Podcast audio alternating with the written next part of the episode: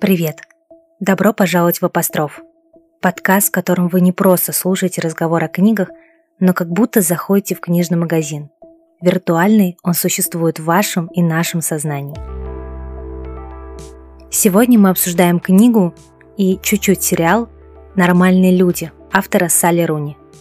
Мой собеседник Полина Сохранова, журналист и сооснователь проекта «Кварц». Делайте свой шаг, открывайте дверь. Мы вас ждем.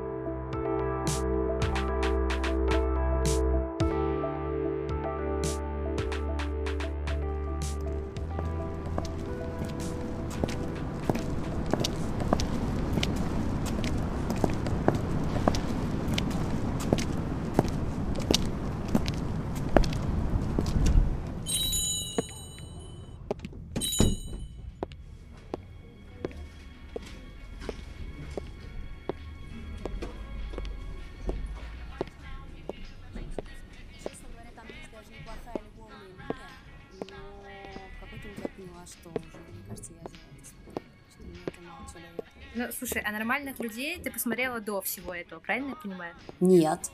Нет. А, уже после. О. Нормальных людей я смотрела вот-вот недавно, и я посмотрела сериал после того, как прочитала книгу, а книга мне попала в руки буквально пару недель назад. Да, я помню, когда она только вот-вот вышла, мне кажется, на русском языке и появилась в продаже, потому что я помню, что она должна была появиться раньше, а из-за всей этой ситуации с коронавирусом ее отложили, потом пустили в онлайн-продажу. И чтобы ты знала, я когда увидела у тебя сторис, я сразу же, ну ты помнишь, я тебе написала, где ты ее нашла, пошла в лабиринт, встала в лист ожидания, потому что ее там не было, и да, ее не было, нельзя было купить. И потом каким-то образом мне пришло это сообщение, что она появилась. Я вот уже секунду оформила заказ, и она пришла. Слушай, вообще, я хочу сначала про книгу в любом случае поговорить, с тобой обсудить. И мне хочется, чтобы ты, знаешь, таким мини-монологом рассказала, почему она тебя так сильно затронула, что она в тебе задела, какие-то твои очень личные от нее впечатления. Мне кажется, что эта книга не может не затронуть очень личные какие-то струны, не может не затронуть души, не может не затронуть каких-то переживаний, не может не напомнить об опыте прошлого. И я уверена, что это тот случай, когда если мы соберемся книжным клубом, например, каким-то женским, и будем обсуждать эту книгу, то каждая в итоге будет рассказывать какую-то свою историю на примере Марианы Коннелла, на примере главных героев. И на самом деле автор Салли Руни, она так и говорит, в общем-то, что ее интересует не столько биография главных героев, а сколько интересует момент в жизни, связь, отношения, как они появляются, как они развиваются, как они заканчиваются.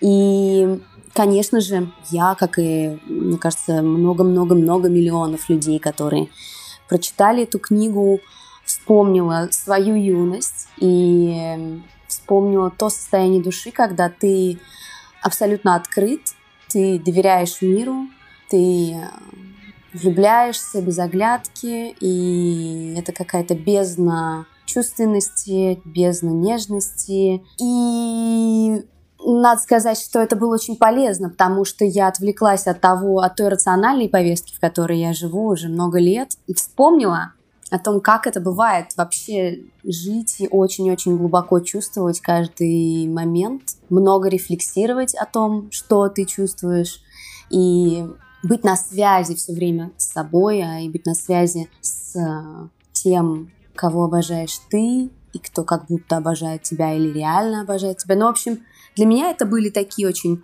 очень личные моменты, которые погрузили меня в воспоминания о моей личной жизни. И мне еще кажется, что книга, несмотря на, на самом деле, на молодость автора, а Салли Руни не так много, 29 лет, и она очень круто выполняет какую-то психологическую и, соци- и социальную миссию, потому что мы видим на примере героев, на самом деле, несмотря на то, что там очень много крутится вокруг нормальности и ненормальности, того, какие они сами, того, что они делают, того, о чем они мечтают, и есть моменты их жизни, которые, наверное, большинство людей воспринимают как как раз ненормальные проявления или проявления травмированной психики. И при этом она все равно как будто их немножко вылечивает в конце. Ну, то есть она решает, что тот пример, который покажет герой, он будет все-таки каким-то конструктивным, положительным и э, правильным. Потому что я случайно попала на один подкаст, где обсуждали как раз, ну, обсуждали сериал, к сожалению, а не книгу. И один из участников, собственно, гость студии, рассказывал о том, что он работает на сайте, который занимается sex education среди ну, молодежи и не только, на самом деле.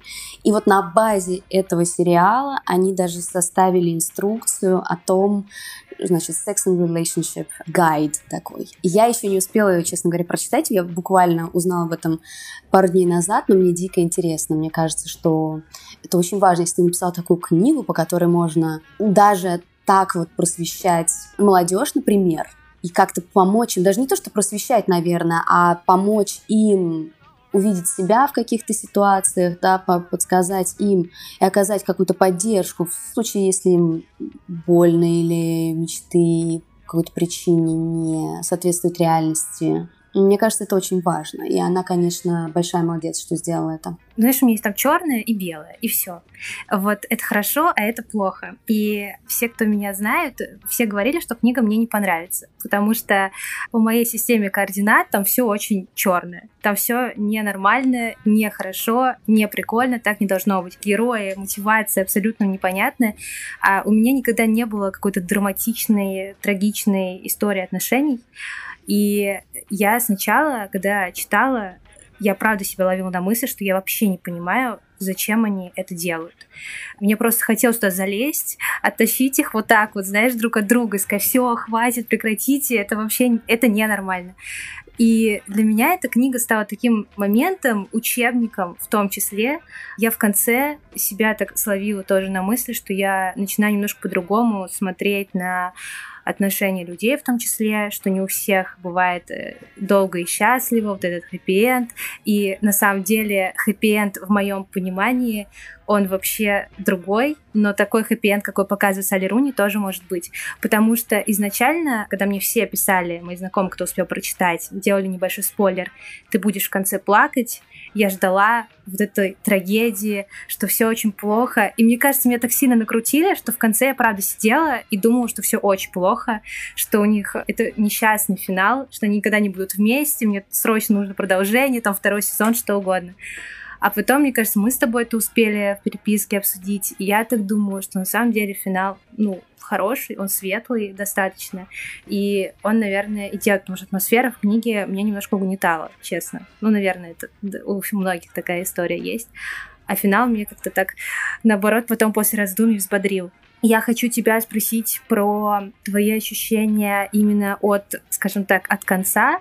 Это точка или многоточие? Что это для тебя было? На самом деле я, как и ты, во мне боролось несколько чувств. С одной стороны, я понимала, что эта история закончится, скорее всего. И это здорово, что она заканчивается вот так. С другой стороны, мне, конечно, я настолько втянулась во все ощущения. Я полюбила персонажей, и мне хотелось, чтобы это продолжалось. И на самом деле мы не знаем. Сама Салли пока говорит, что она не планирует писать продолжение. Но, возможно, BBC не удержится, и вместе с Hulu они снимут второй сезон. И я думаю, для актеров это, конечно, будет тоже невероятный соблазн. Я почти уверена, что невозможно удержаться и сказать нет на такое предложение. Поэтому, кстати говоря, сейчас Hulu и BBC снимают сериал на ее первый роман «Разговор с друзьями», который я как раз еще не читала, и думаю, что необходимо это срочно исправить. Есть ее рассказ, который она написала для одного английского литературного журнала, он тоже про Коннелла и Мэриан. И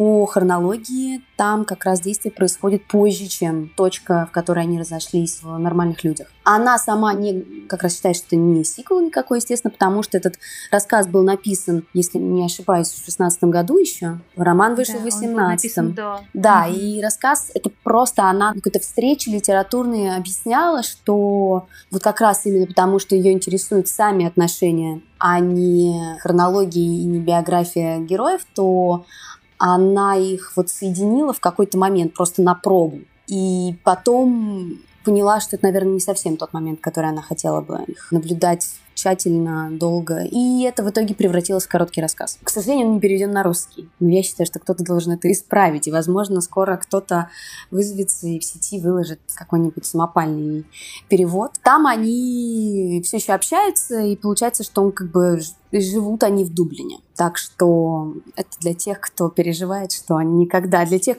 кого душа требует продолжения, да, и они переживают за то, что Мэриан и Коннелл никогда не будут вместе. Вот, например, есть такое, что сама Салли вполне себе вот такое писала, и можно представить, что он просто возвращается, и они как-то живут. Но, опять же, их истории развиваются параллельно они не вместе, они, они рядом, но они не вместе. И поэтому концовка такая. Мне, конечно же, тоже хотелось еще и еще. Но я тебе сказала в переписке, что даже со своим терапевтом мы успели обсудить кейс, который Салли Руни нам подкинула. Сам конец получился действительно немножко как по инструкции, что ли, психологического учебника. Потому что искусство расставания а, кстати говоря, насколько я помню, был такой фильм, который, кажется, даже режиссировал Данила Козловский. «Школа расставания» назывался этот фильм, и он как раз затрагивал эту тему. Я просто хорошо помню, потому что, кажется, в журнале интервью мы писали об этом заметку, и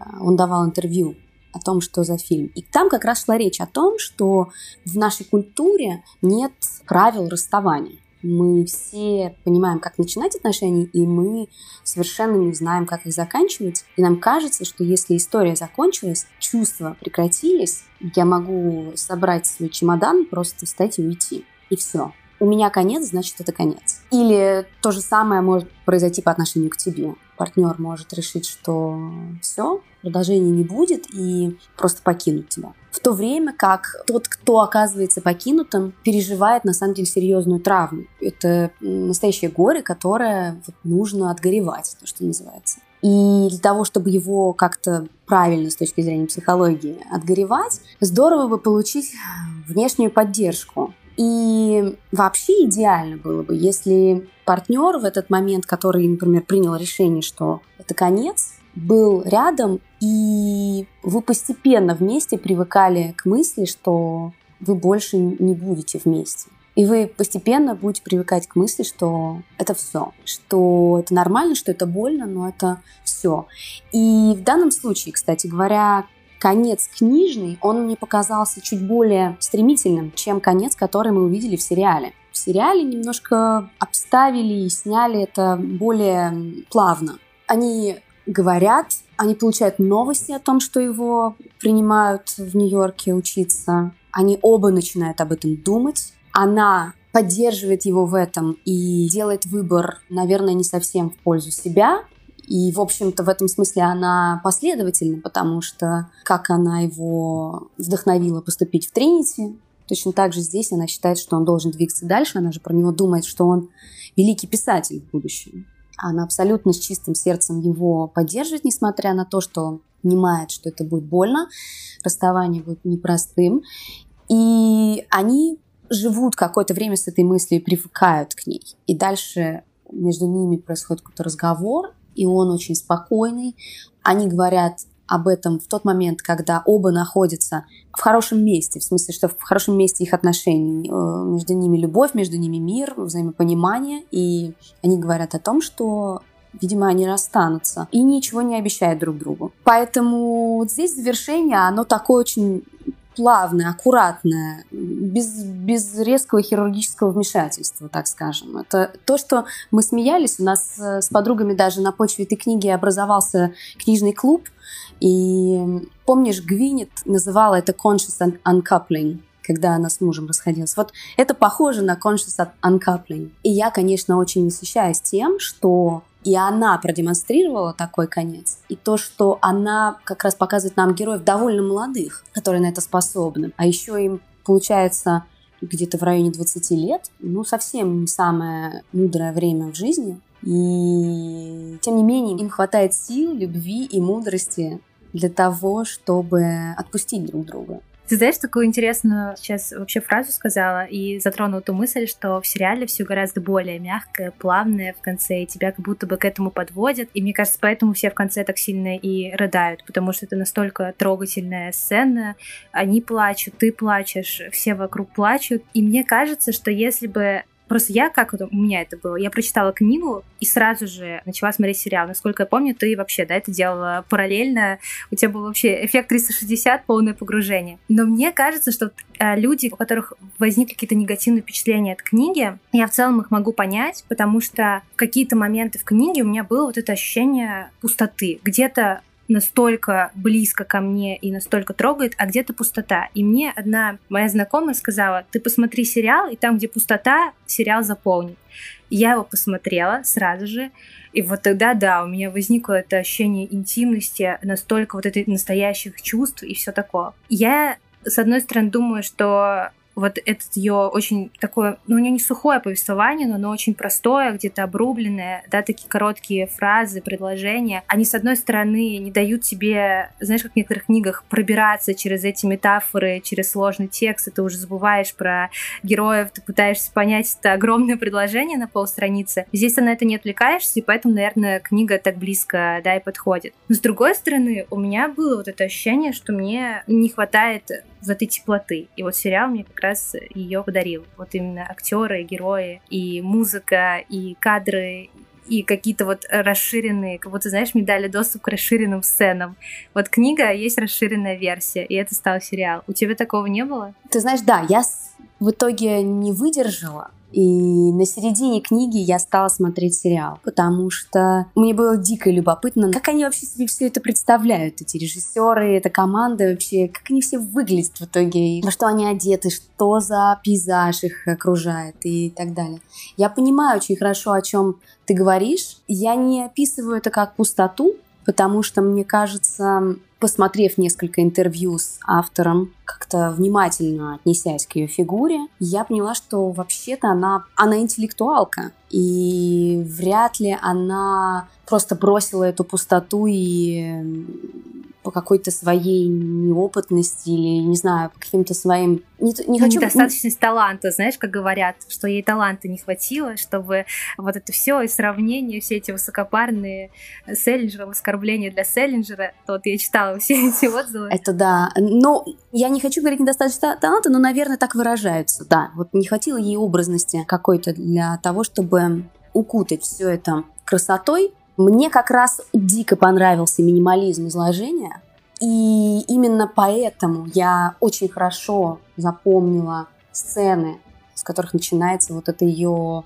Между прочим, где-то она описывает очень даже живо, когда в первой сцене они только встречаются, и Мэриан запрыгивает на стол с э, галлоном мороженого. А где-то действительно она выбирает не очень-то описывать в деталях, но для меня это не было пустотой, если честно. Хотя, да, сериал, конечно же, достраивает вселенную героя, и мы не знаем, как выглядит этот э, ирландский город, в котором происходит действие. Мы не знаем, как выглядит Тринити сегодня. И что, что это за комнаты, в которых они все время сексом занимаются? Понимаешь, что это за парень такой ее Джейми, да, его, кажется, звали. Mm-hmm. Mm-hmm. Такой неприятный вообще. Да, конечно же, сериал позволил нам увидеть это, проассоциировать немножко нашему мозгу, отдохнуть и насладиться тем, что кто-то придумал за нас, по сути. Она дает довольно много пространства для фантазии и для додумывания. И это опять возвращает нас в разговор о том, что Салли Руни сама говорит о том, что ее интересует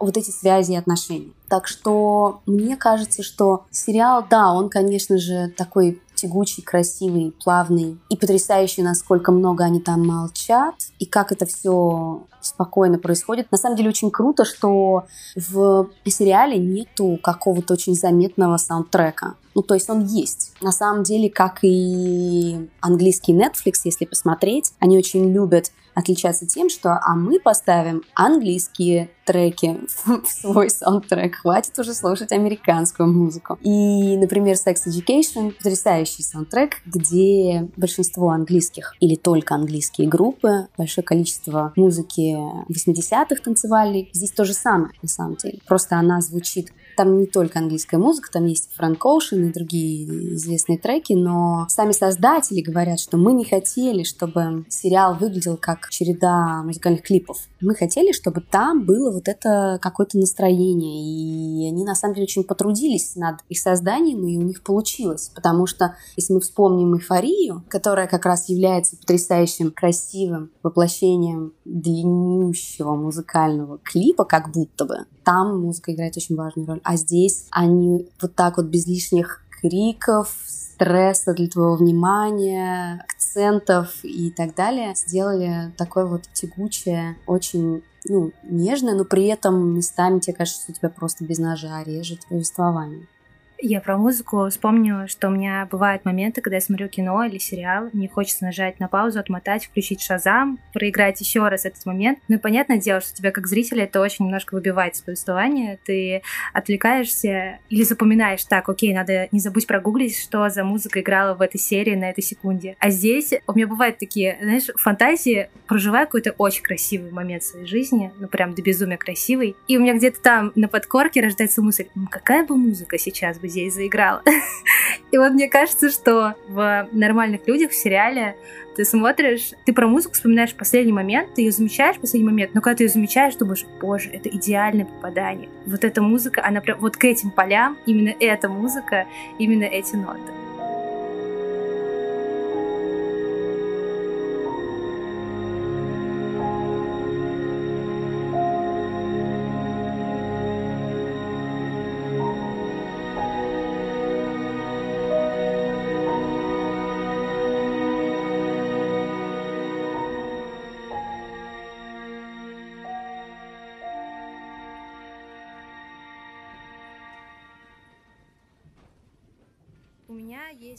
Такой вопрос к тебе. Знаешь, я иногда читаю книгу и запоминаю определенные сцены.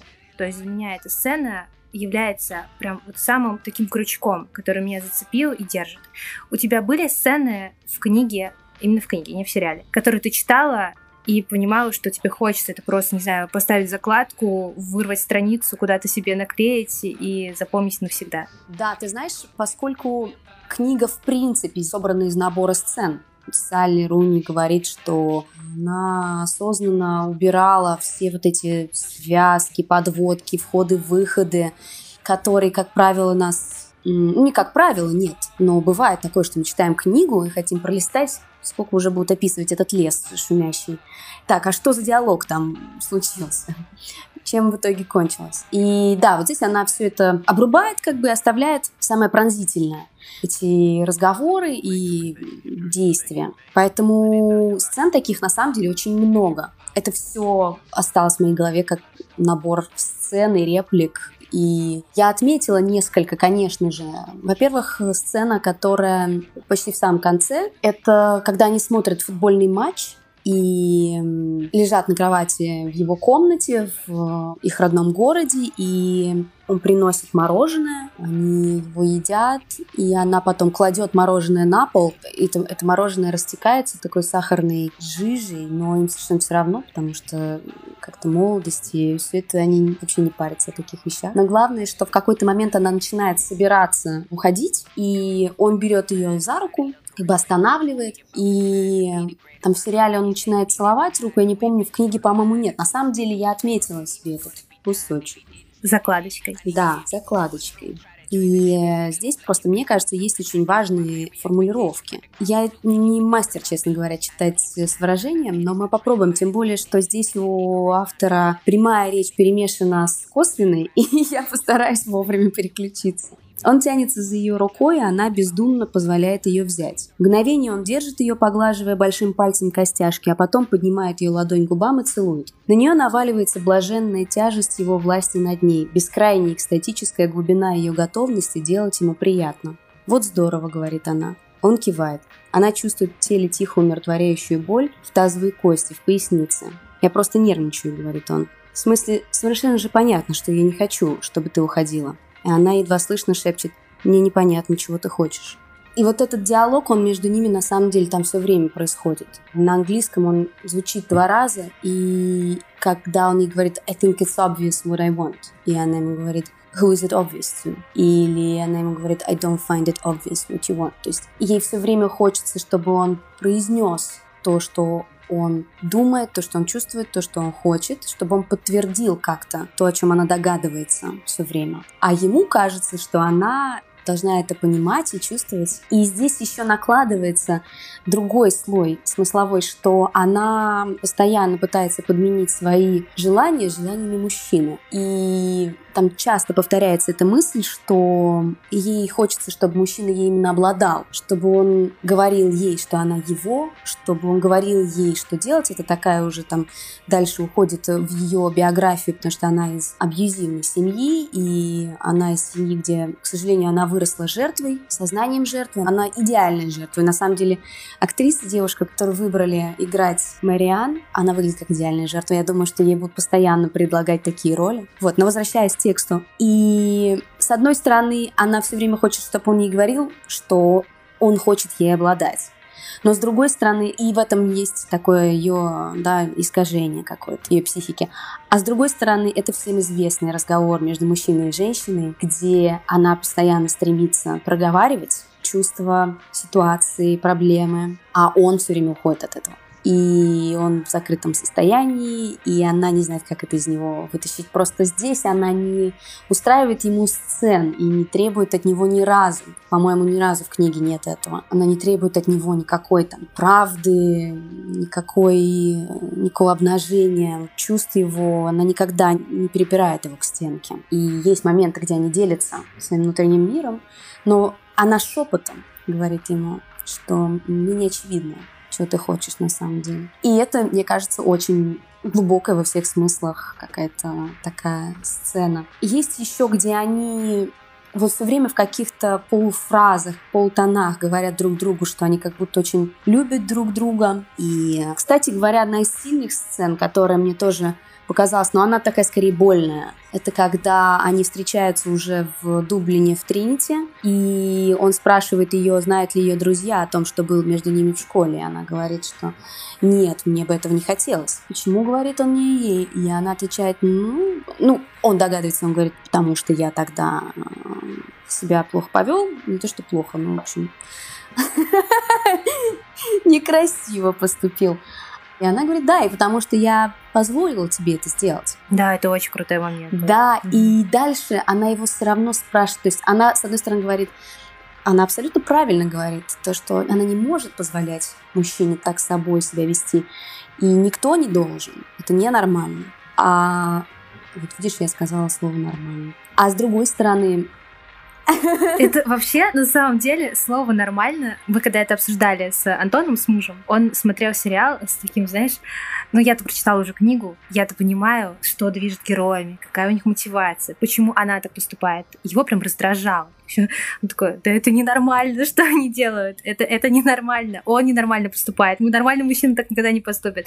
Но я даже где-то читала, что, помню, даже Салли Руни это говорила сама, она сказала, что, ну, если посмотреть на Мариану, то даже она сама иногда размышляет о том, что где-то она хуже или лучше нормальных людей, и что в их голове вот это понятие нормальности всегда присутствует, и это нормально, что, знаешь, посчитайте, сколько раз, да, мы скажем слово нормально, ну, это нормально, что у каждого человека возникает эта вот переоценка, весы и так далее. Так что, мне кажется, это окей. Да, и она на самом деле очень клево говорит о том, что опыт, который они приобретают, то, что они проходят, и вот эти все вопросы вокруг нормальности и нет, они абсолютно обыденные, она сама называет это так. И именно потому, что они обыденные, они знакомы большинству людей, именно поэтому они достойны того, чтобы о них писать. Если бы они были то, что называется ненормальными, какими-то невероятными, то, возможно, об этом не было бы книги. И чтобы закончить мысль, там же, в той же сцене, Мариан спрашивает его, скажи, но э, у тебя была хотя бы какая-то мысль пригласить меня на танцы? И он говорит ей, если честно, то нет.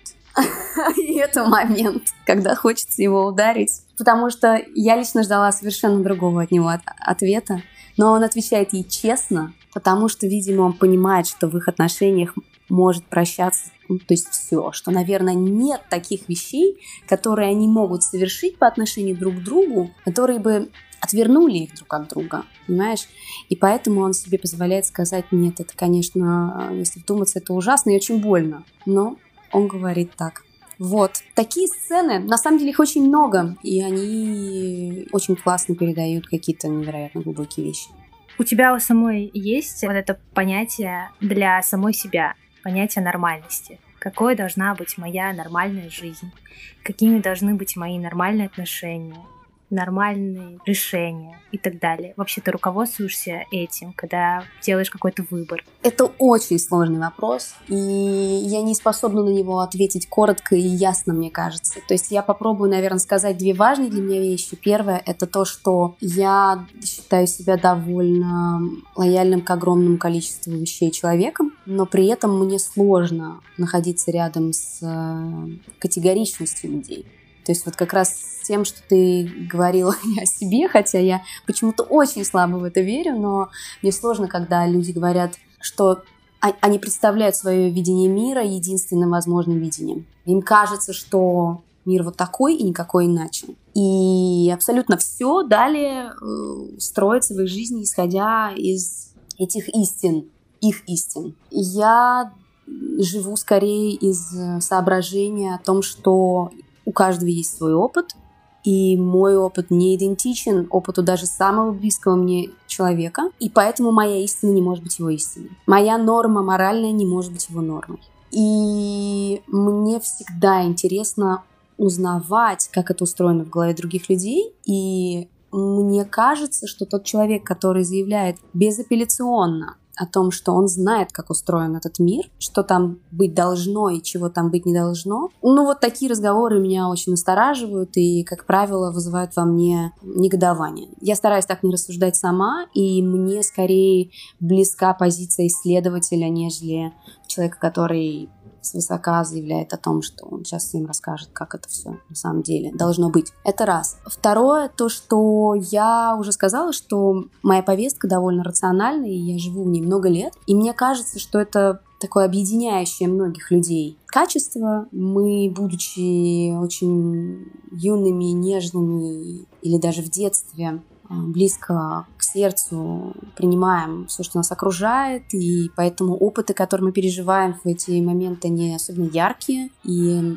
глубокие. И дальше, к сожалению, если мы сталкиваемся с какими-то травмирующими событиями или, ну, с какими-то вещами, да, которые нас ранят, мы постепенно выбираем что мы будем делать дальше. Например, у нас случается неудачный роман, и мы говорим себе, например, я говорю себе, отныне я не буду выбирать в партнеры человека, который не способен взять на себя ответственность. Отныне я не буду выбирать себе партнера человека, который при споре громко кричит и так далее. Вот этих наших собственных правил, их становится все больше и больше. Мы их себе устанавливаем для того, чтобы сохраняться, для того, чтобы быть в безопасности, для того, чтобы мочь дальше как-то радостно жить существовать. И это то, что происходит со мной. Поэтому, да, конечно же, я обросла, можно так выразиться, каким-то количеством правил. И вот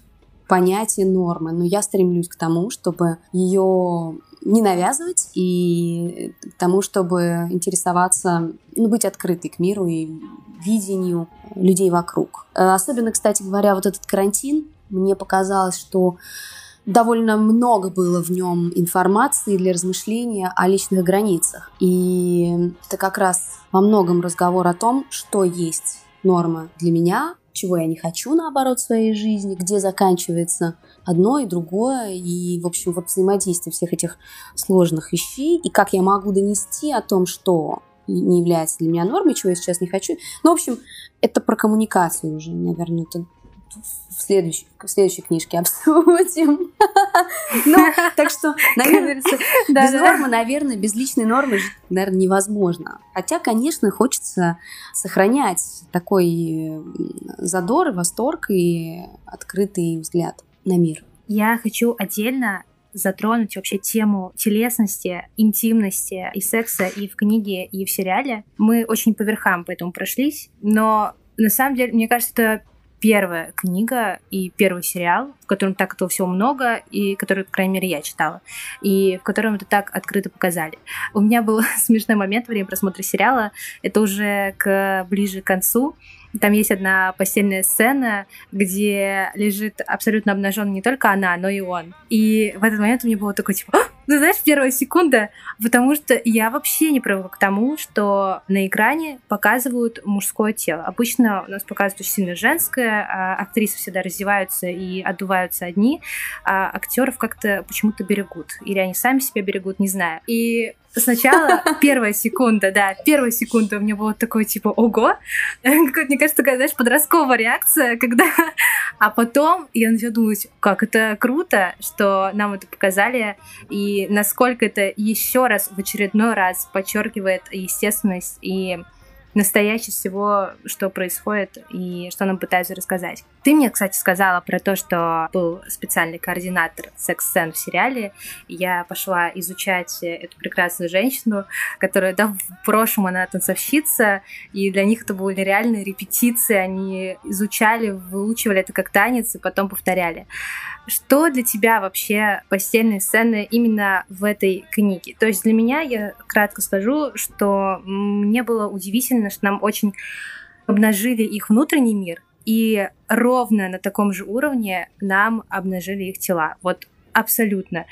И сначала мне показалось странным, а потом поняла, как это важно. Что здесь, конечно же, это играет большую роль. Это не просто постельная сцена ради постельной сцены, это их коммуникация, то, как они общаются и так далее. Что это было для тебя? Я думаю, что я, во-первых, я скажу тебе про мужское тело, что да, и ведь есть этот феномен, что кто-то мне из мужчин очень э, жаловался одно время, что как сложно мужчине вести Инстаграм и собирать лайки. Ну, это в принципе, что мужчина среднестатистически собирает меньше лайков, чем женщина, потому что женщина может э, периодически прибегать к разным запрещенным приемам и втягивать в себя одежды, обнажать какие-то части тела и в итоге уже на этом получить популярность. А мужчина, видимо, даже если разденется, не факт, что так легко ему будет прославиться. Тем не менее, меня тоже этот момент, я хорошо понимаю, о какой сцене ты говоришь. Я сама немножко как будто, может быть, даже глаза отвела. Не знаю. Возможно, я была смущена. Здесь секс, ты правильно говоришь, он не существует отдельно от той близости, которую они друг по отношению к другу испытывают. И он скорее как бы как вишенка на торте, что ли. Он, он, он завершает это. То есть они обладают друг другом не только на уровне вибраций, не только на уровне слов, но еще на уровне тела. Мне кажется, что мы часто видим на экране как ты правильно говоришь, секс ради секса. И мы уже настолько привыкли к этим сценам, что не задумываемся даже. Да, зачем сценарист туда ее вставил вообще? И что мы сейчас хотим увидеть? Потому что иногда мы видим, ну, через эти сцены передают огромное количество информации нам порой. Да, мы можем увидеть какие-то маслом натертые прекрасные тела, Э, мускулистые, мы можем увидеть какую-то моду, мы можем увидеть фантастические интерьеры, или, не знаю, э, мы можем увидеть близко лица актеров и то, как они передают ощущения свои. Массу всего. Здесь как будто бы мы не смотрим на что отдельно, здесь вообще настолько уплывает то, что вокруг них, и остается только вот их какая-то вселенная, и только они. И там не существует секс отдельно от их чувств, понимаешь? Поэтому в сериале больше 40 минут секса получилось по хронометражу. Но я даже не вспомню, то есть у меня не было ни одного, пожалуй, вот о чем вспомнила ты, где его показывают абсолютно обнаженным. Да, это такая сцена. И вот э, сцена с ее шведским бойфрендом, ну, потому что она такая э, яркая в смысле, опять же, там есть аксессуары. У этой сцены есть определенный тип сексуальных взаимоотношений, не знаю, как это объяснить. В этой, в этой сцене описывается она как э, любительница СНМ, и ее бойфренд тоже. И там появляются вот эти повязки на руки, и вот эта фотостудия белая и прочее. Это, пожалуй, та сцена, которая действительно выделяется все остальные сцены, они просто плывут вместе с остальным повествованием, и для меня они очень органично встроены во все. И то, что за этим стоит специалист, которая потратила много сил на придумку этой хореографии, на то, как они двигаются, это очень круто, потому что мне кажется, что, во-первых, абсолютно адекватная. Как сказала моя подруга Катя Камолова, почему, если у трюков есть постановщик, почему нет у такой сложной штуки, как секс-сцены постановщик? И, конечно, они должны быть. И я всячески поддерживаю, надеюсь, что эта девушка еще воспитает ни одного специалиста, откроет всяческие школы, и мы теперь все будем смотреть на классный, никак не травмирующий нас, никак не возмущающий нас, а просто тот секс, которым, наверное, нам бы и самим хотелось заниматься, потому что очень часто мы видим секс, который разыгран, и мы начинаем о чем-то мечтать в сексе, о том, чего быть не может, или о том, что ну, не знаю, как, о каких-то вещах, которые, мне кажется, не относятся часто к жизни. Здесь как будто они постарались сделать все очень аккуратно и одновременно приближенно к реальности. Мне это очень радует. Я надеюсь, что, кстати говоря, молодой зритель, который будет это смотреть, возьмет себе на карандаш, то, что называют, ну, возьмет себе, возьмет себе на заметку, то, как это может выглядеть. И очень здорово то, что, конечно, именно секс здесь неотъемлем от чувств, потому что ну, мне близко мысль о том, что классный секс, он внутри классных отношений, внутри взаимопонимания, внутри того, как мы чувствуем партнера. И несмотря на то, что, наверное, одноразовый секс тоже может быть классным, и вполне это просто другая вещь. Сейчас мы, наверное, не об этом говорим.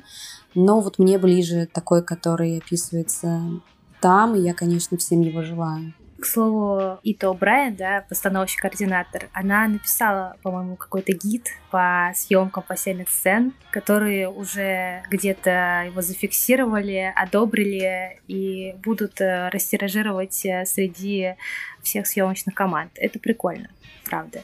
И еще мне понравилось, знаешь, я читала интервью, по-моему, на Воге. Она давала интервью, и она сказала такую интересную фразу. Я вообще об этом не задумывалась. Ну, я далека, да, от мира кино. Но она сказала, мы подстраиваемся под менструальный цикл актрисы во время съемок. Я подумала, вот это прикольно это она так открыто об этом сказала, что для них это очень важно, и насколько важен был комфорт каждого, кто там присутствует. Потому что обычно, когда читаешь интервью актрис, которые рассказывают, там, что режиссер старался создать какую-то супер атмосферу, мы там втроем сидели в коморке, и а, звукооператор, я никогда не понимала, как это, а тут, а, знаешь, это Ито Брайан настолько подчеркивает этот комфорт. Месяц репетитор.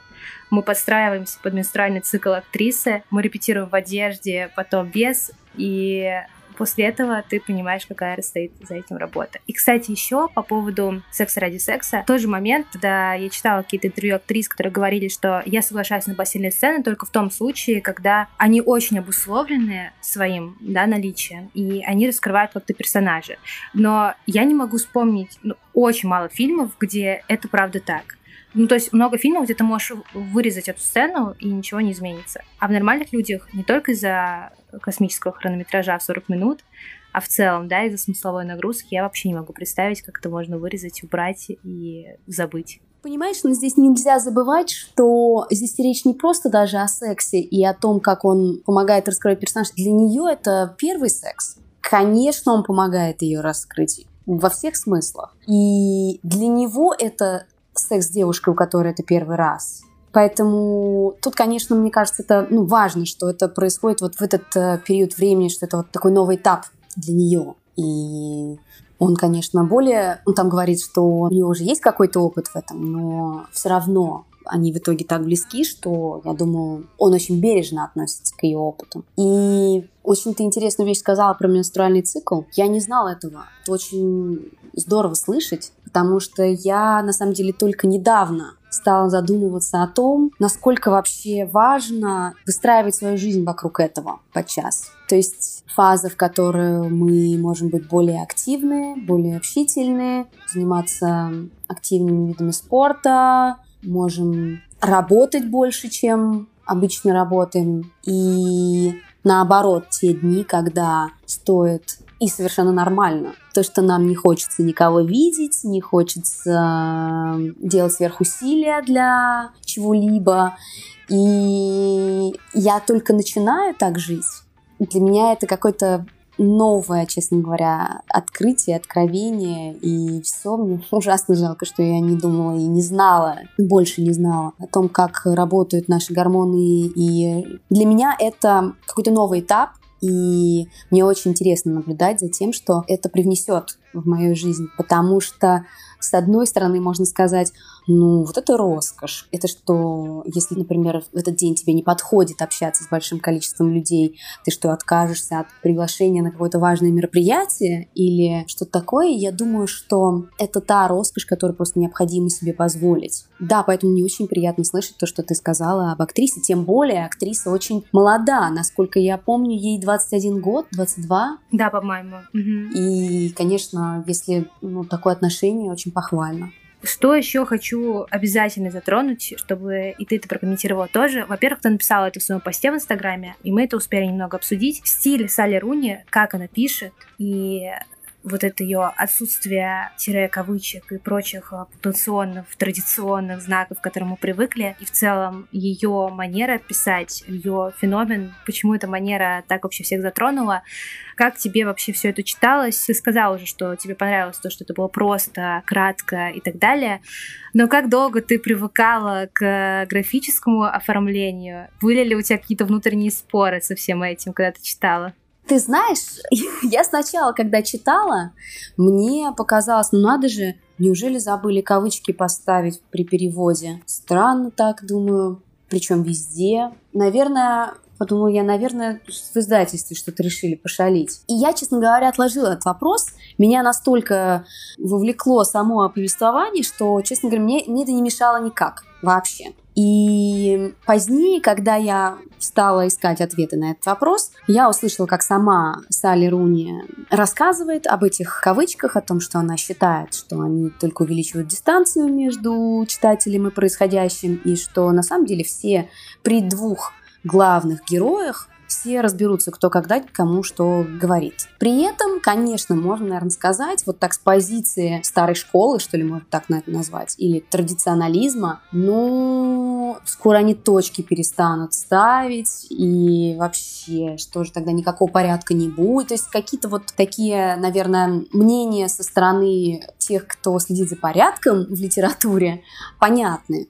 И Конечно, не хотелось бы, чтобы это влекло за собой какой-то хаос в том, как тексты пишутся и так далее. Но я скажу то, что я уже говорила, она интеллектуалка, именно поэтому я принимаю от нее это. И мне кажется, что конкретно в этом произведении это работает, потому что действительно все изложено с точки зрения образности и длины предложений минималистично. Все очень просто, но при этом до самого нерва. И поэтому читать мне вообще не мешало. И дальше я, по-моему, даже тоже в своем посте писала о том, что в английском тексте и в русском тексте то, что происходит сейчас, она пишет в настоящем времени. Для того, чтобы флешбеки, которые периодически включаются в повествование, можно было писать не в past perfect, а просто в past. Ну, для русского языка это не имеет большой разницы, но для английского имеет. И она не хотела нагромождать эту грамматику, усложнять все,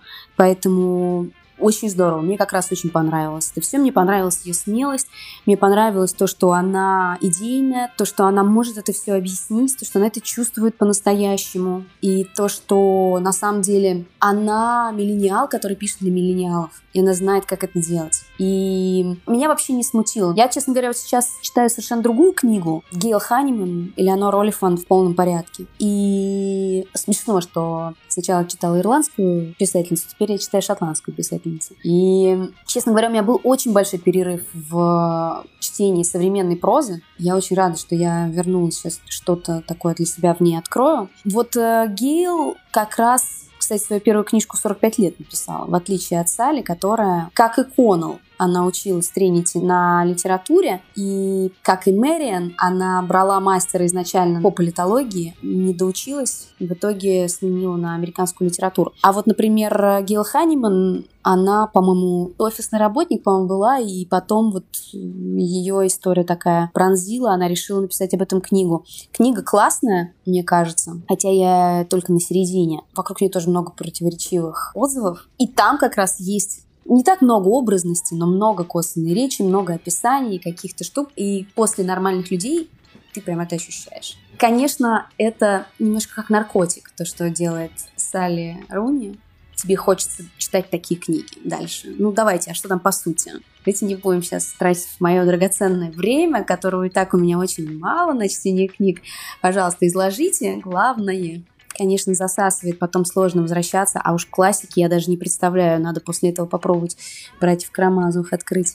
Что будет? Да, или Толстого, да. А, Толстого, да, обязательно. Точно, кстати, Толстой более большой мастер длинных описаний. Ну, в общем, нет, было легко и приятно. Вообще ее, ее феномен мне очень понравился. Я сто лет не смотрела столько интервью с писательницами, и мне очень приятно было, что такую книгу женщина написала. Она, кстати, говорит часто, ну, она, она не так много говорит о феминизме, от нее не исходит такое активное феминистское мнение или мировоззрение.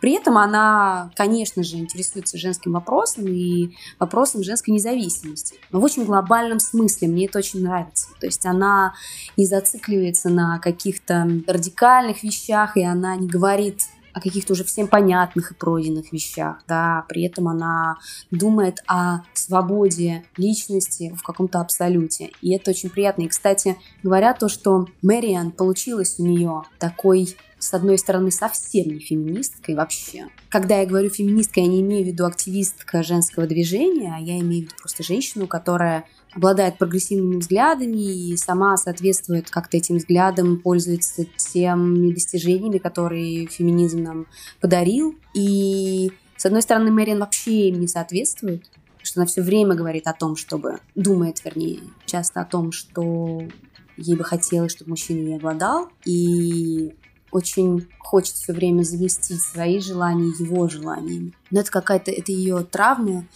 А с другой стороны, она очень независимо мыслящая, образованная, невероятно начитанная интеллектуалка и, и так далее. И это, конечно, о ней говорит как о такой вот свободной, независимой личности. Сама Руни говорит о том, что она марксистка. Кстати, интересно послушать ее взгляд на вещи вот именно в этом ракурсе, потому что Потому что она говорит, что капиталистический мир, в его основе лежит идея сделки. Поэтому в основе отношений мужчины и женщины тоже уже давно есть принцип сделки. И вот она как раз пытается показать и отойти от этого стандарта в своих книгах. В общем, мне кажется, это очень интересная идея, и то, как она пытается... Ведь э, Коннелл и Мэриан, они из совсем разных э, слоев общества. Он э, сын помощницы по дому, и у него нет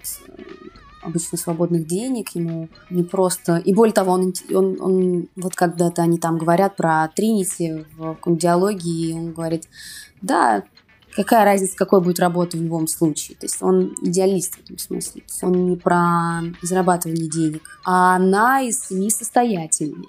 И вот э, я так понимаю, что для Салли Руни важно, как люди, принадлежащие к определенному классу, несут этот класс в себе, как они его впитывают в себя как в личность, и как они дальше проецируют это на свои отношения. Возможно ли оторваться от этих идей, возможно ли быть независимыми от э, того, по сути, что тебя всю жизнь окружает, от того, чем ты обладал всю жизнь и обладаешь. Мне кажется, это очень интересно тоже. Но это уже какие-то такие слои, которых на самом деле она сама признается, были не на первом плане в романе. И это правда. Они как-то, на самом деле, я думаю, что многие вообще их могли не заметить. Но чувствую я, что автор еще расскажет нам о своих э, политических взглядах и вообще устройстве мира.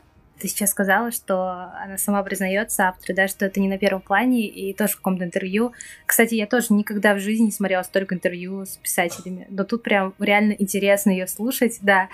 И она сказала такую естественную фразу, Понимаете, я не думаю вот, да, о там, двойном дне и так далее. Я просто прихожу и пишу историю. Вот я вечером прихожу, сажусь и пишу историю. И вот этот ее естественный такой подход, вот эта работа в потоке, в итоге то, что мы имеем. Настолько же естественно ее и ты читаешь. Блин, мне кажется, мы столько не обсудили, на самом деле. Ты знаешь, у меня там были вопросы и про вот классовый вопрос, и про нереально крутую героиню его мамы, мамы Коннелла, которая мне очень нравилась. Кстати, вот она, наверное, такой единственный нормальный в традиционном понимании человек, несмотря на то, что у нее тоже, да. Там еще есть ее подружка Джоан, которая тоже, мне кажется, нормальная. Да, да, да, да, да. Вот. Ну, в общем, такие, да, взрослые эти люди. И столько всего, но я не знаю, про маму, опять же, мне кажется, там очень интересная история, что семья, в которой, казалось бы, было все, при этом два ребенка с э, такими сложными взаимоотношениями, то есть Алан и Мэриан, и у него явно, кстати, нам про него так и не рассказывают, что с ним вообще не так пошло, но что-то у него явно не так, и когда мама ей даже говорит, ну, тебе хорошо, у тебя есть Тринити, у тебя есть Дублин, вот есть какие-то занятия, а у него почему-то этого всего нет, и я даже страшно представить, почему же у него это нет. Возможно, потому что он считает, что жизнь к нему просто несправедлива тотально, в какой-то очень острой форме, в смысле, что у него это прямо вызывает ежесекундную агрессию, и он совершенно не способен этот anger management как-то да, осуществить. И при этом семья, где буквально сводят концы с концами, где мама говорит действительно какие-то такие здравые вещи, что мне бы просто очень хотелось, чтобы все мамы такое парням говорили. И действительно она демонстрирует там вот такой какой-то... И, кстати, очень здорово то, что она ему в какой-то момент говорит, слушай, мне всего 35. И я понимаю, что она моего возраста. И то есть я очень хорошо смогла сопоставить вот этот момент жизни, в смысле, если мы возьмем жизнь как отрезок один, да, и вот когда тебе 35, что ты на этот момент уже успел переварить, и что ты вообще про это все думаешь, что вокруг тебя происходит. И это было очень здорово, мне понравилось, потому что, конечно же, я при чтении больше фокусировалась на связи главных героев, но это были все, это было все про вчера, это было все про то, что когда-то произошло. А то, что делала она, и то, что говорила она, это, конечно, такой э, голос разума. Голос разума, и главное, что в ней есть такая очень правильная какая-то материнская, не знаю, как назвать энергия, что ли. Я ее прям почувствовала, сложно объяснить. Ну, напомнишь, там есть момент, где она, как бы, знаешь, становится такой хорошей мамой для Марианы в том числе, когда они там встречаются, идут э, из магазина, когда она ее обнимает в тот момент, когда у них расставание.